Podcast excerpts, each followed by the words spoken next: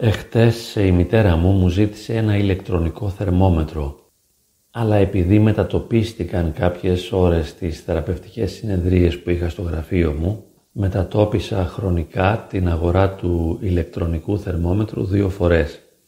Την δεύτερη φορά η μητέρα μου θυμωμένη μου λέει «Μα εγώ δεν αντέχω να ζω έτσι».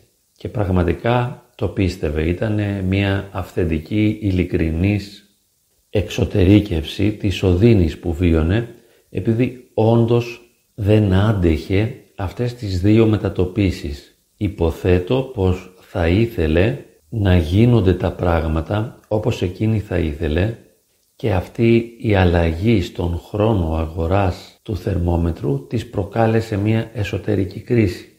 Και αυτό το γεγονός μου έδωσε την αφορμή να κάνω και πάλι μια αναφορά στο αγαπημένο μου θέμα, το οποίο είναι η προσαρμογή στα δεδομένα της πραγματικότητας, η συμφιλίωση δηλαδή με τα δρόμενα και τα γεγονότα, το αγκάλιασμα της φυσικής ροής των γεγονότων της εξωτερικής πραγματικότητας κάθε φορά για αυτό που είναι.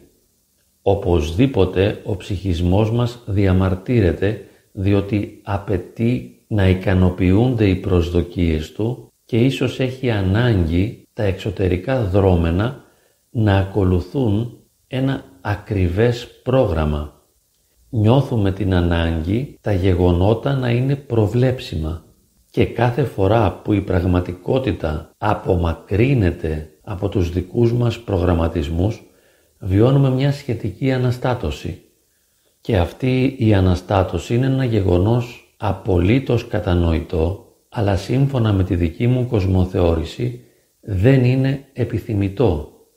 Εάν δηλαδή δεν έχουμε μάθει να κάνουμε συνεχείς αναπρογραμματισμούς και αν δεν έχουμε εξασκηθεί να αναθεωρούμε τα προγράμματά μας και να τα προσαρμόζουμε στα δεδομένα της εξωτερικής πραγματικότητας, τότε αναπόφευκτα θα βιώνουμε ταραχή, στεναχώρια και αναστάτωση και είναι βέβαιο πως η εξωτερική πραγματικότητα δεν θα συντονίζεται με τα δικά μας προγράμματα.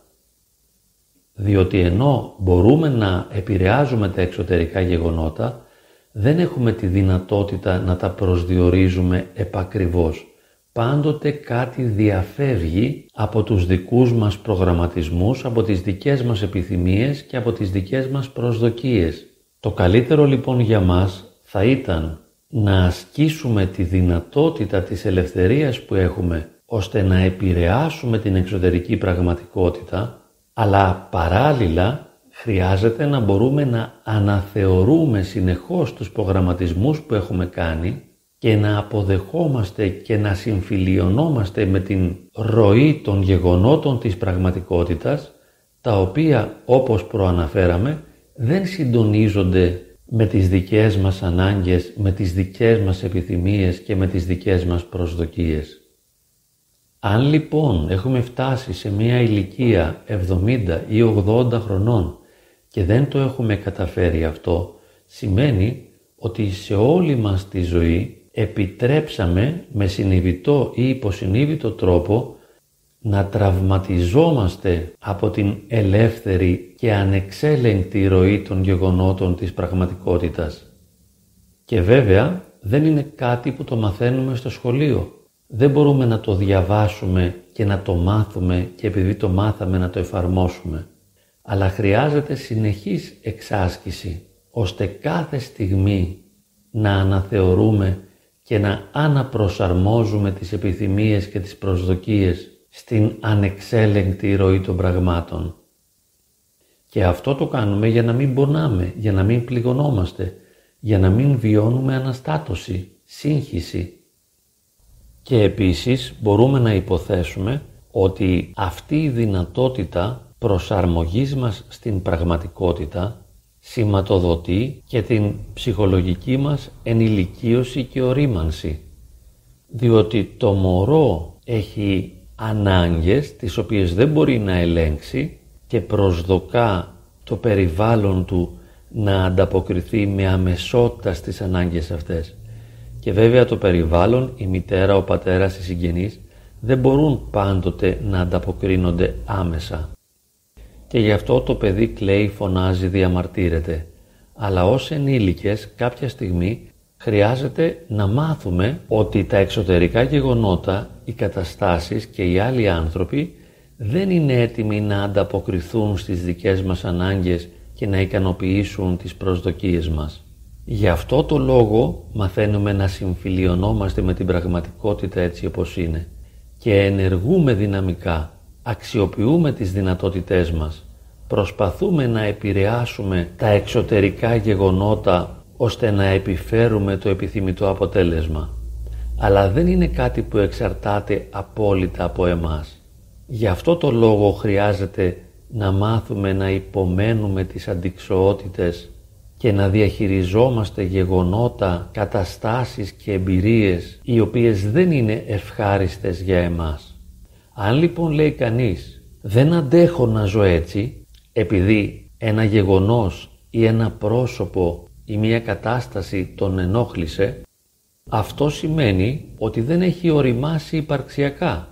Και βεβαίως δεν μπορούμε να κατηγορήσουμε έναν τέτοιο άνθρωπο. Αλλά μπορούμε να μάθουμε από αυτόν ότι εμείς χρειάζεται να προχωρήσουμε και να οριμάσουμε ώστε να διαχειριζόμαστε όλο και περισσότερες αντικσοότητες, να υπομένουμε δυσκολίες και να συμφιλιωνόμαστε με την πραγματικότητα η οποία συνεχώς προδίδει τις προσδοκίες μας. Εάν λοιπόν βιώνουμε το ανυπόφορο αίσθημα το οποίο μας οδηγεί να φωνάξουμε «δεν αντέχω άλλο να ζω έτσι», σημαίνει πως είναι σημαντικό για μας να αξιοποιήσουμε την εσωτερική αυτή κραυγή αγωνίας για να προχωρήσουμε μπροστά, να γίνουμε περισσότερο ανθεκτικοί και υπομονετικοί και να μάθουμε να διαχειριζόμαστε τις αντικσοότητες οι οποίες συνεχώς θα εγείρονται ενώπιόν μας.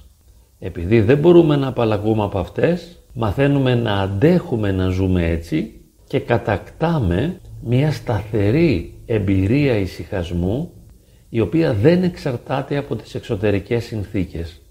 Μαθαίνουμε να είμαστε πραείς, ήσυχοι, χαρούμενοι και ισορροπημένοι παρά το γεγονός ότι η πραγματικότητα και οι άλλοι δεν ανταποκρίνονται στις δικές μας ανάγκες και στις δικές μας προσδοκίες.